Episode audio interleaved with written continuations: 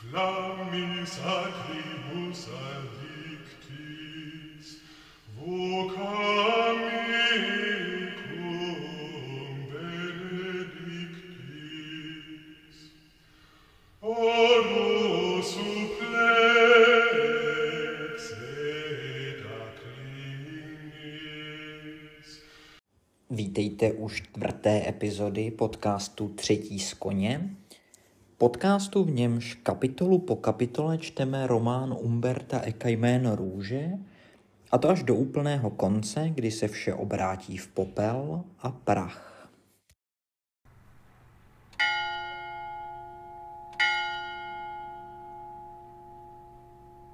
První den, tercie. Vilém vede poučný rozhovor s opatem. Celerarius, který je v úvodu kapitoly popsán jako obtloustlý a hrubě vypadající, avšak srdečný, prošedivělý, ale ještě křehký, drobný a přitom čilý, ubytovává Viléma s Adsonem společně do jedné místnosti v příbytku poutníků, a to proto, že ještě nemá k dispozici volný pokoj pro Adsona samotného. Nám to nicméně přijde vhod, protože díky tomu si Adso vyslechne rozhovor Viléma z Baskervillu s opatem, který bude tvořit hlavní část téhleté kapitoly. Už po, minimálně po druhé se potkáváme s Celeráriem, ale Celerária jsme si ještě nepředstavili. Celerarius, jak jsme si vysvětlili, je tedy mnich, který je zodpovědný za zásobování kláštera a je jím Remigius z Varadžíne, což je dnešní varáce v Ligúrii na pobřeží Ligurského moře. Tavonou a Janovem. Mniši Vilémovi s Adsonem přinesou víno, sír, olivy, chléb a výborné rozinky, a, a tak se Vilém s Adsonem mohou občerstvit. A protože Vilém je františkán a nedodržuje benediktinské mlčení během jídla, tak během jídla se vrací k události předcházející, totiž k tomu, jak Vilém fenomenálně popsal opatova koně a Vilém znovu vysvětluje, jakým způsobem nějakým způsobem myšlenkově postupoval. Nemám tedy úplně pocit, že by to a co pochopil na podruhé, nicméně tato historka nebo tato událost zjevně zapůsobila nejenom na Adsona, protože za chvíli přijde opat Abo a i s ním si Vilém popovídá znovu o tomhletom svém fenomenálním vstupu na scénu.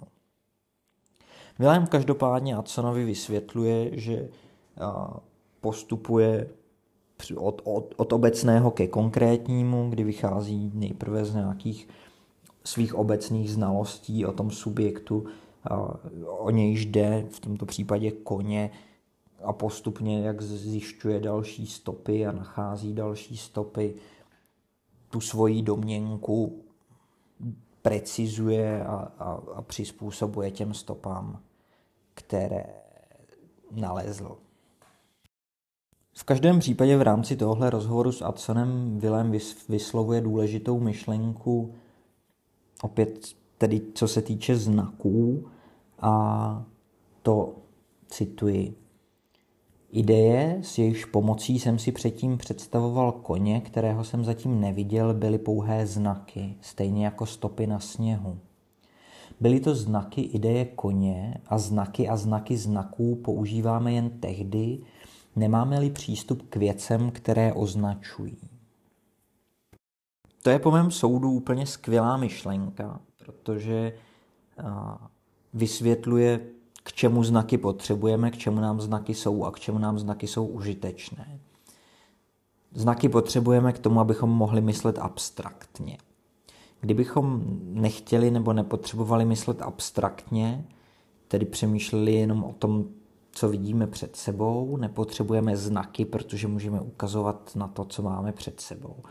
Ale ve chvíli, kdy chceme mluvit o něčem, co před sebou přímo nemáme, musíme to nějakým způsobem popsat, zjednodušit nebo na to odkázat. A k tomu nám právě slouží znak jako ten zástupný symbol pro tu konkrétní věc. A netýká se to jenom konkrétních věcí, ale jak je příhodné pro knihu, která se odehrává v benediktinském klášteře, může se to týkat i věcí vyloženě abstraktních. A může se to týkat ideí, jako je spravedlnost, jako je čest, a, ale může se to týkat i, i fenoménů, jako je Bůh.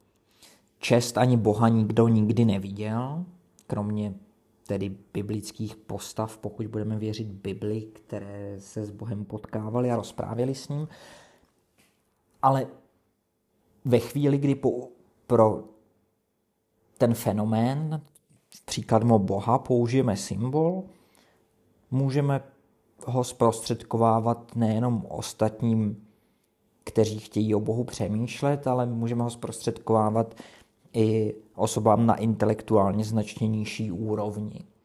Pokud tedy chcete spustit organizaci, která šíří boží slávu, a to i těm nejprostším lidem, bude vhodné stavby, ve kterých to činíte, například kostely, naplnit symboly Boha.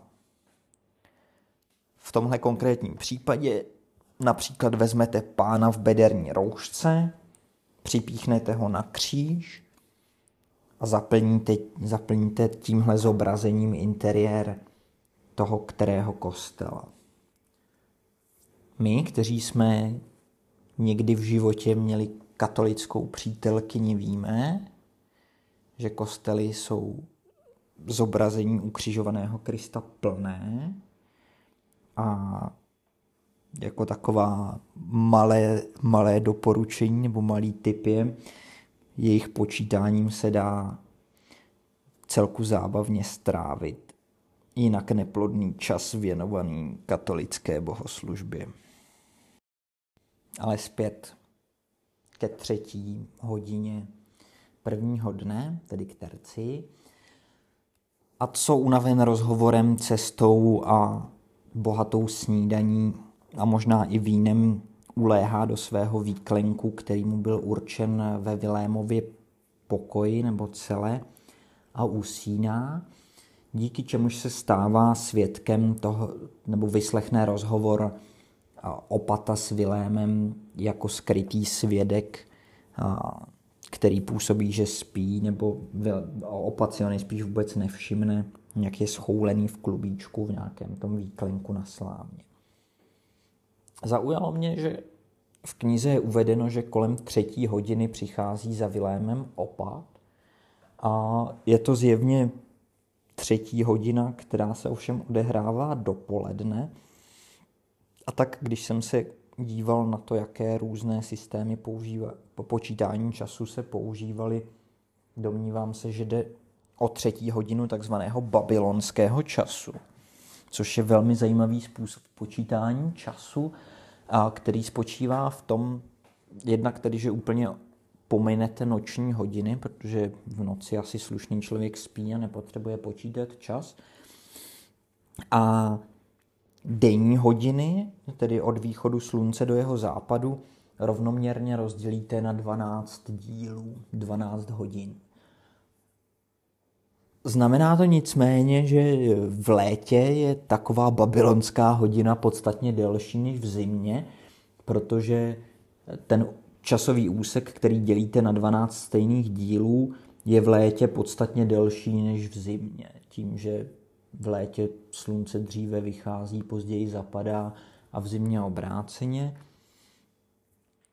Nicméně, nebo tedy znamená to, že v tomhle případě třetí hodina je zhruba tři čtvrtina dne od východu slunce, což eh, v konkrétním případě, kdy eh, v listopadu máme asi 9 hodin slunečního svitu, znamená, že jde o zhruba druho, dvě a půl hodiny jaksi našich hodin nebo těch pevných hodin, které dělí den na 24 stejných dílů po východu slunce, tedy třetí hodina, o které píše a co je zhruba devátá hodina naše. Obsáhle jsme si popsali kdy, pojďme se tedy podívat na to co. Přichází do místnosti, v níž se nachází bdělý Vilém z Baskervillu a spící, respektive před chvílí spící nebo chvíli spící, teď už vnímající a co z Melku. Nevím, jestli jsem řekl, že přichází opat. Přichází opat. Opat Abo. A vymění si s Vilémem nějaké základní zdvořilosti, trochu si s ním zalaškuje a vzpomene na Vilémovu dřívější kariéru v rámci inkvizice. Inkvizice bude v našem příběhu hrát významnou roli. Pojďme se podívat krátce na to, co inkvizice byla. Inkvizice jako výraz vychází z latinského slova inquarere, a zjišťovat nebo odhalovat. A jako instituce vzniká zhruba ve 12. století jako reakce katolické církve na heretické náboženské směry, a především Katarů a Valdenských. Ti budou hrát roli dál v příběhu, proto se jim teď nebudu věnovat nějak podrobněji. A každopádně jako heretické směry označujeme nějaké směry, které se odlišují od toho většinového vnímání víry, v tomhle případě tedy směry, které se odchýlily od, linie, od papežské linie katolictví, řekněme. Zásadní vliv na podobu inkvizice pak měli papežové Inocenc III., Řehoř, Řehoř IX. a myslím si tedy, že zmínku si zaslouží papež Inocenc IV., který inkvizici povolil využívat mučení svojí bulou ad exterpanda, o níž jsem napsal heslo na Wikipedii. A v důsledku činnosti těchto papežů dochází k určité, řekněme, profesionalizaci inkvizice. Jednotlivé inkvizitory jmenuje přímo papež a přímo papeži inkvizitoři podléhají, nejsou tedy podřízeni biskupům nebo arcibiskupům. V osobě inkvizitora, což z hlediska dnešního práva nebo našeho dnešního pohledu na právo je něco zcela nepřijatelného, v jedné osobě se spojuje role vyšetřovatele a i role soudce. Inkvizitor pak rozhoduje o vině a to o vině ve vztahu ke kacířství, k herezi, jako k odchylování se od dogmatu církevního, závazného pohledu na náboženství, řekněme pro jednoduchost. Nicméně tedy inkvizitor z pravidla rozhoduje o vině, trest pak vykonává světská, tedy necírkevní část společnosti, typicky panovník, město. A byť tedy jako významná církevní autorita Tomáš Akvinský kacírství označuje za vraždu duše a na základě toho dovozuje, že kacírství nemá být trestáno mírněji než vražda těla, tedy staví v zásadě naroveň nebo považujeme kacířství za ještě závažnější než vraždu. A na, oproti tedy velmi rozšířené představě, že typickým výstupem inkvizičního procesu byl trest smrti, typicky upálení, takový výsledek byl spíše výjimečný. Já, co jsem dohledal, tak povedlo se mi dohledat čísla k osobě, která bude hrát v románu velmi významnou roli, k Bernardu Gui, což je reálná historická postava. Je to inkvizitor, který působil především v Jižní Francii ve 14. století a ten v rámci svojí činnosti inkviziční zhruba 700 osob odsoudil, nicméně pouze 42 z těch odsouzených bylo odsouzeno k smrti. Většinou tedy byly udělovány tresty mírnější než to typické nebo to charakteristické upálení na hranici, které si dnes eh, s inkvizicí spojujeme.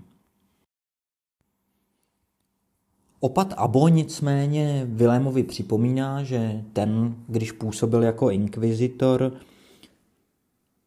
rozhodoval velmi spravedlivě, velmi uvážlivě a ve chvíli, kdy měl za to, že je spravedlivé toho obžalovaného nebo obviněného, nebo jak se procesně nazýval, ten, který byl inkvizici podroben, nevím, a že v případě, že je na místě ho osvobodit, tak neváhal tak učinit.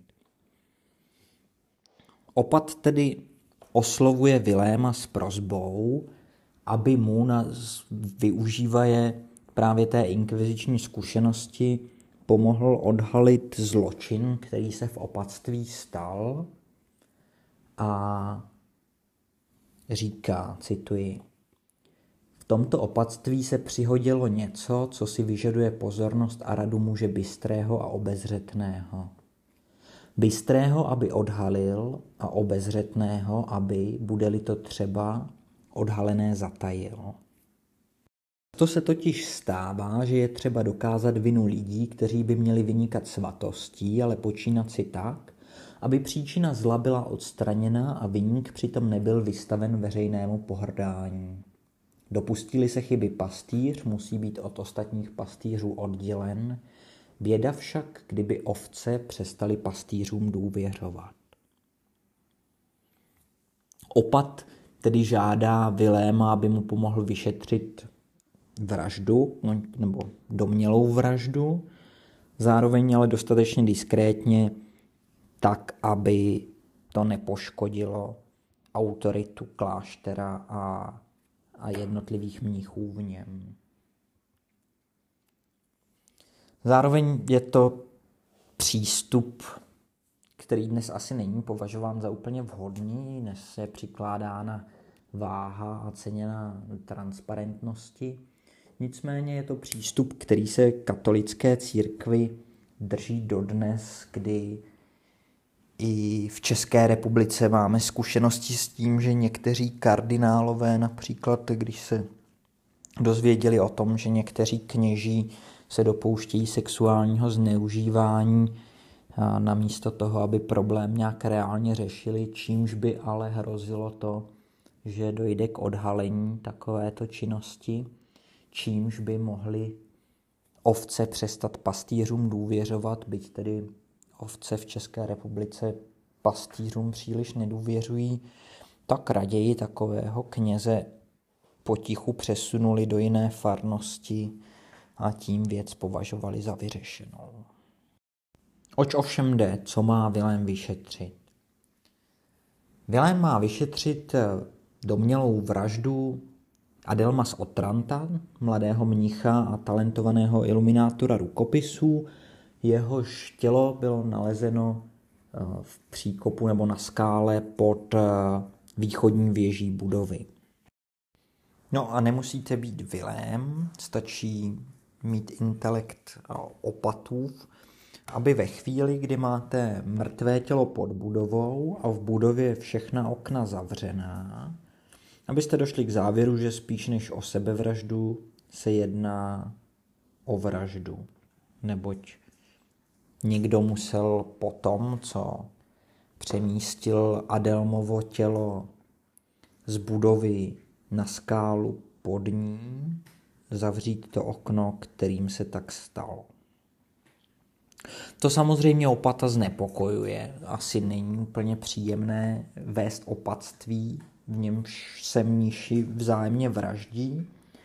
A nicméně nedokáže si s tím poradit lépe, než oslovit někoho zvenku, v tomto případě Viléma, a požádat ho, aby celou záležitost vyřešil. Pověřuje ho tedy pátráním a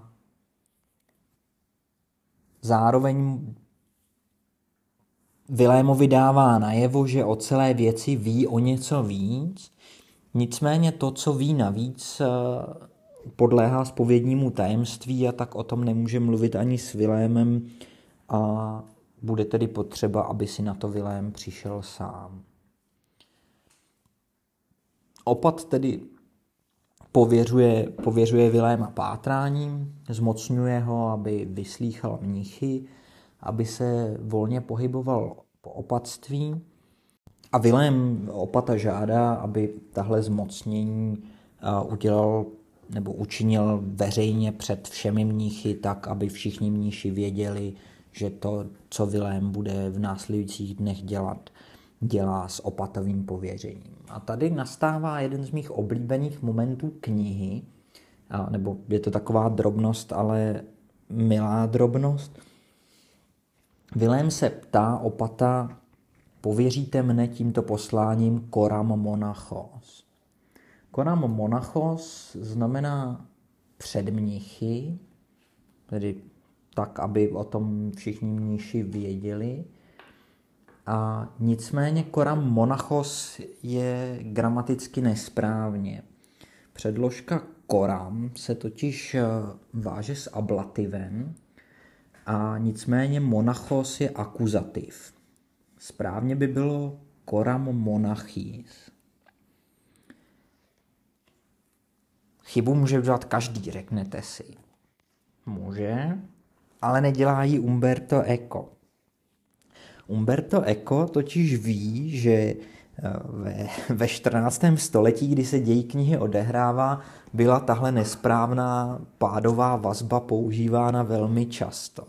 Takže Umberto Eco úmyslně používá chybnou, chybné skloňování toho slova monachos, protože se to tak dělalo v tom 14. století, což mi přijde jako úplně jak neuvěřitelná vědomost, neuvěřitelná znalost. A vůbec vědět, že se něco takového dělo, pak to použít ve své knize a, a udělat z toho takový easter egg, který pochopí pár lidí na světě. Nicméně velmi mě zaujalo, když jsem, když jsem si připravoval tuhle tu epizodu, tak v, český, v českém překladu, no ve všech českých překladech, které mám k dispozici, se zachovává ta nesprávná vazba koram monachos, tedy zachovává se ten ekův malý vtip.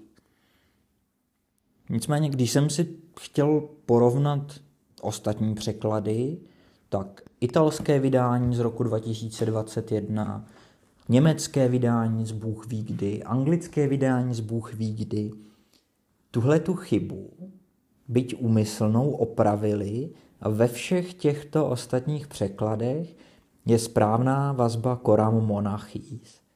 Očividně tedy překladatel, nebo v, Ital, v té italské edici není důvod mít překladatele, tak zřejmě nějaký editor si zachytračil a usoudil, že není možné, aby v knize zůstala nesprávná pádová vazba, když předložka koram se pojí zásadně s ablativem. Není možné použít akuzativní monachos a tuhle tu věc opravili. Naštěstí se mi tedy povedlo dohledat, dohledat text vydání italského jména Růže z roku 81 a tam je ta nesprávná, použitá ta nesprávná pádová vazba koram monachos, takže ověřil jsem si to, že neblouzním a skutečně Umberto Eco ve svém textu tenhle ten malý vtip použil. Nic, ovšem to, jak se nejenom, že použije tenhle ten jako fenomenální gramatický latinský vtípek, ale teda to, že mu to následně v jednotlivých překladech, eventuálně v italských edicích, nějaký dobrák opravuje na tu správnou vazbu, mi přijde jako další rozvinutí toho původního vtipku do úplně fenomenální roviny. Zpět ale od latinské gramatiky k příběhu. A po tom, co opat udělí Vilémovi svolení pohybovat se po opatství a vyslíchat mníchy proto, aby odhalil záhadu Adelmovy vraždy, Vilém nadšeně opatovi vyjeví to, že se nemůže dočkat, až se podívá do knihovny, která v opatství je. Knihovna to totiž není ledajaká. Je to největší a nejslavnější a nejfenomenálnější knihovna křesťanského světa v roce 1327, která má víc knih než jakákoliv jiná křesťanská knihovna a vůči, ve srovnání s níž knihovny ve slavných klášterech, jako je Bobbio, Pompoza, Kliny nebo Fléry, a blednou závistí. Knihovna, která obsahuje tisíce kodexů a knihovna, která se rovná nebo převyšuje i knihovny arabského světa. Tady ještě malá odbočka. Je to nejenom knihovna jako, nebo knihovna je zajímavá, zajímavá nejenom tím, jaké množství knih obsahuje, ale uh, musíme si uvědomit, že v téhle době jde i o obrovské bohatství, protože vytvořit každou jednotlivou knihu je extrémně náročné jak na čas, tak na materiál, tak na práci a kniha je neskutečně drahou záležitostí. Typicky se udává, že jedna vázaná kniha středověká měla zhruba stejnou hodnotu jako městský dům, což nám dává tedy najevo, o jak drahou záležitost se jednalo, byť je to trochu jako přepočítávání na fábě, respektive asi každý chápeme, že městský dům má asi poměrně různou hodnotu, pokud je v Římě, v Praze, v Řezně nebo v nějaké díře, jako například v Bruntále. V každém případě, pokud máte v knihovně 6000 kodexů, znamená to nejenom, že sedíte na obrovském bohatství intelektuálním, ale i na obrovském bohatství majetkovém. V každém případě Vilémovo nadšení z toho, že se podívá do téhle legendární knihovny, která na světě nemá obdoby, netrvá dlouho, protože opat hned to jeho nadšení utne s tím, že ať na knihovnu ani nemyslí, protože knihovna není jako ostatní knihovny. Knihovna je labirintem, který je přístupný pouze a výhradně knihovníkovi a jeho pomocníkovi. Nikdo jiný, žádný mních, žádný nejspíš ani opat samotný, ale tím spíš ne někdo zvenku, jako je Vilém, nemá do knihovny přístup. Jednak proto, že knihy je potřeba chránit, což je asi pochopitelné, není úplně asi žádoucí, aby se knihovnou valili zástupy zvědavých návštěvníků, protože známe lidi, kteří mají potřebu na všechno sahat, všechno si vzít do ruky a takový kodex je choulostivá záležitost. Nicméně to si myslím je jenom vedlejší důvod. Ten hlavní důvod je v tom, že knihovna obsahuje obrovské množství vědění a vědění je moc a síla a tímhle způsobem je regulováno, ke komu se to vědění a ta síla z něj vyplývající dostane. Neboli opatovými slovy. Pouze knihovník rozhoduje někdy po poradě se mnou, kdy a zda, zda vůbec, to jest knihu, předá mníchovi, který o ně požádal. To proto, že ne všechny pravdy jsou vhodné pro všechny uši a ne všechny lži zbožná duše, duše rozpozná. A dál? Monstra existují, protože jsou součástí úradku božího a v jejich odporné podobě se projevuje moc stvořitele. Z boží vůle existují i knihy kouzelníků, židovská kabala, báje pohanských básníků, lži nevěřících. Knihovna tedy není přístupná proto, mimo jiné proto, aby chránila čistotu a víru mnichů nebo vůbec celého křesťanského světa. Knihovna tak neslouží jenom tomu, aby uchovávala vědomosti, ale zároveň prostřednictvím toho systému, že ne každý do knihovny může a ne každý si z knihovny může vyžádat kteroukoliv knihu, reguluje i to, kdo se dostane k čemu. To na základě tedy úvahy knihovníkovi, eventuálně opatovi. Vilém, byť tedy očividně zklamaný z toho, že se do knihovny nepodívá, ještě zkusí poslední možnost na to a apelovat na opata, že pro vyšetření Adelmovy vraždy je potřeba, aby se do knihovny dostal, neboť nelze vyloučit to, že Adelmus vypadl nebo byl vyhozen z okna knihovny, na což mu ale Abo odpovídá, že pro někoho, kdo dokáže popsat Brunela, aniž by ho kdy viděl, a kdo dokáže poznat, že Adelmova vražda byla nejspíše vražda, ne sebevražda, aniž by viděl mrtvolu, nebude problém, aby dokázal knihovnu navštívit nebo s knihovnou pracovat bez toho, aby ji navštívil.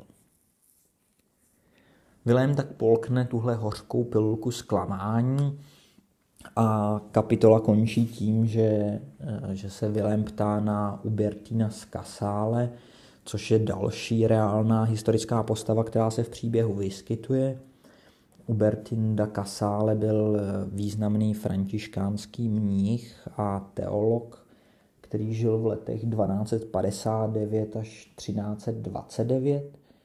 V době, kdy se odehrává příběh, o kterém tady mluvíme, je tak už vyloženě na sklonku svého života a zrovna přebývá v klášteře, v němž se nachází i Vilém, který se těší na to, až se s ním potká.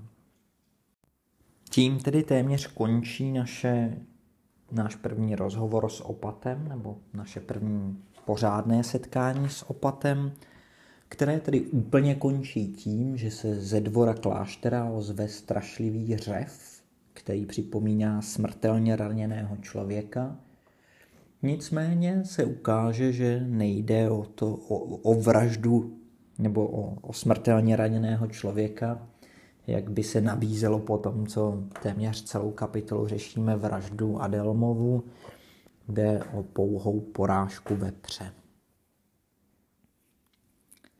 Tím můžeme uzavřít terci prvního dne a já se budu těšit na další setkání s vámi u další kapitoly, kterou bude sexta prvního dne. V ní se konečně dostaneme k očekávanému portálu chrámu. Vilém se potká s Ubertinem z Kasále. Posuneme se o kousek dál v příběhu a třeba se dozvíme něco dalšího. Do té doby se mějte krásně a kdyby něco, můžete mi psát na Instagramu zavináč třetí z koně a do další epizody se mějte výborně. Ahoj. Dies vire, dies vila, solvete